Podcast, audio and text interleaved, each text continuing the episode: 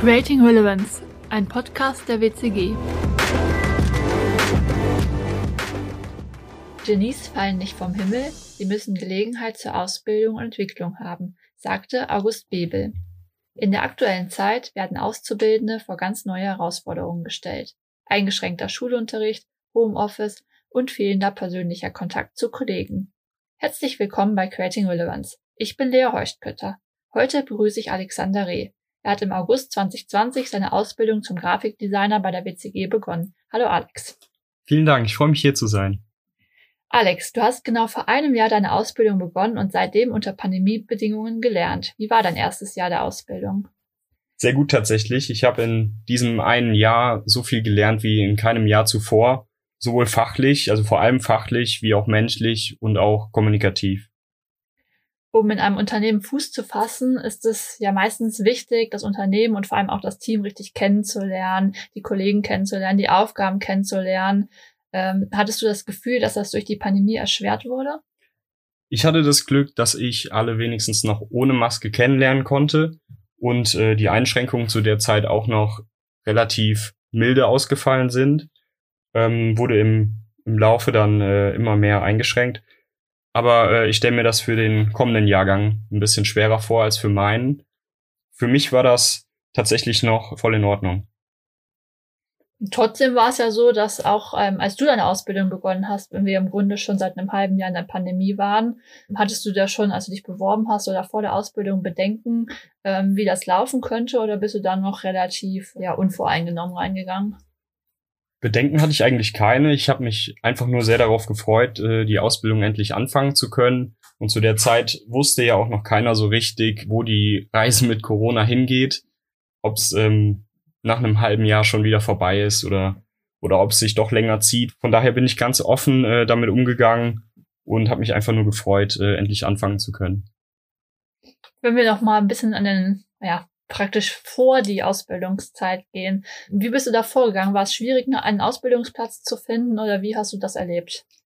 Ja, es war tatsächlich sehr schwer, äh, einen Ausbildungsplatz zu finden. Ich habe viele äh, Absagen erhalten, weil diese Unternehmen, wo ich mich beworben habe, im, ich sag mal, Corona-Jahr niemanden einstellen wollten oder konnten.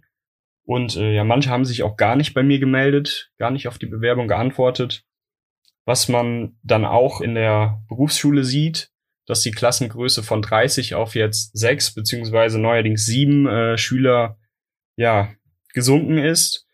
Ich denke, das liegt hauptsächlich an der hohen Unsicherheit bei uns in der Branche bezüglich Ausbildungsplätzen. Von daher habe ich da noch Glück gehabt. Die WCG hatte dann ziemlich spät erst den Ausbildungsplatz ähm, ausgeschrieben, da hatte ich mich dann drauf beworben und da hat es zum Glück noch funktioniert. Also ich persönlich stelle mir das auch ähm, ehrlich gesagt relativ schwierig vor, gerade so ähm, als Grafikdesigner ähm, arbeitet man ja relativ kreativ und ich denke gerade in der Anfangszeit wahrscheinlich auch stark äh, oder ist man stark davon abhängig, das Feedback der Kollegen zu bekommen und kann jetzt nicht sich einfach an seinen Rechner setzen und ähm, und irgendwie Dinge auswendig lernen oder so. Wie habt ihr das Problem digital lösen können?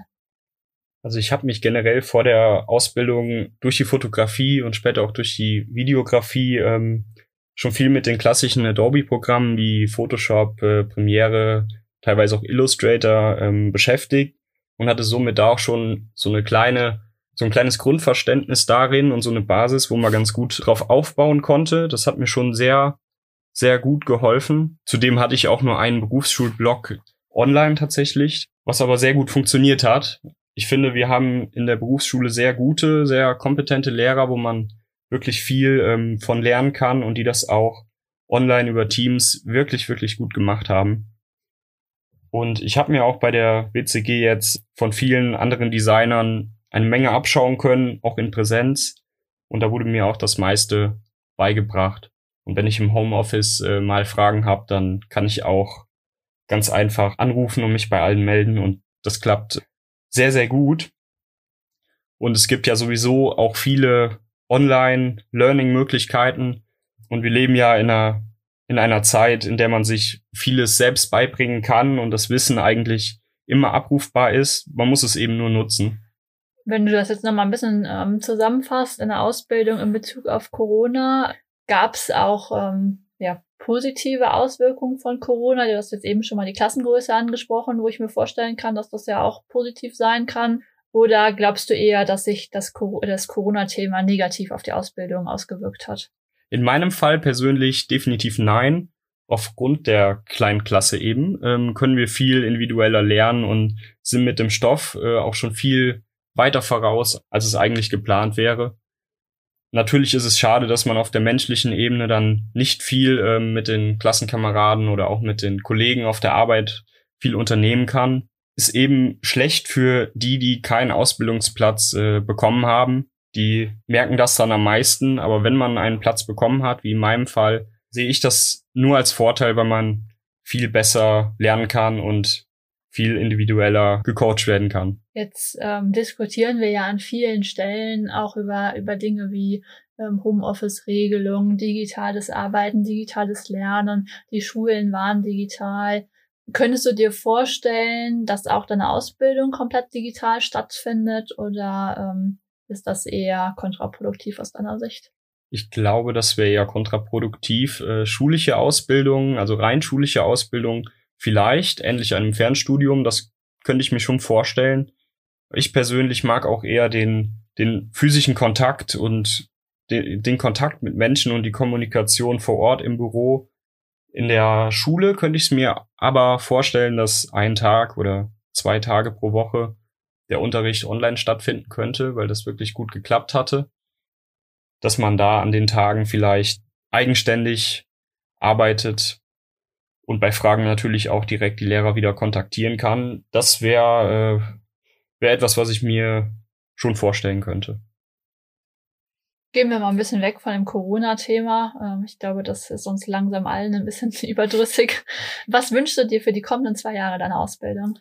Also ich wünsche mir auf jeden Fall, dass ich noch viel mehr dazu lernen kann und dass ich vor allem Design aus strategischer Sicht noch besser verstehen kann. Das würde ich mir wünschen, wenn ich das alles noch erlernen könnte in der Zeit. Aus welchem Grund hast du dich denn für die Ausbildung zum Grafiker entschieden? Was fasziniert dich an dem Thema? Mich fasziniert daran, äh, Dinge zu erschaffen und es ist für mich eine Möglichkeit, mich kreativ auszutoben. Es ist abwechslungsreich. Zwar nicht in jedem Unternehmen, nicht in jeder Branche. In Beratungsagenturen ist es sehr abwechslungsreich. Generell bei dem Ausbildungsberuf äh, Mediengestalter, da gibt es so große Unterschiede von den Unternehmen, ob man jetzt äh, in der Druckerei arbeitet oder in der Beratungsagentur. Das sind zwei ganz, ganz unterschiedliche Dinge, die man beigebracht bekommt und ich finde es sehr facettenreich und äh, es gibt viele Überschneidungspunkte mit meinem Hobby der Fotografie, was mich auch in gewisser Weise zu dem Ausbildungsplatz dann gebracht hat. Was würdest du aus deiner Sicht ähm, Unternehmen empfehlen zu berücksichtigen, wenn sie Auszubildende einstellen oder, oder wie sie mit Auszubildenden umgehen sollten? Also ich finde es ganz wichtig, das merke ich auch selbst, dass man Azubis viel Vertrauen schenken sollte und auch an Aufgaben wachsen lassen sollte.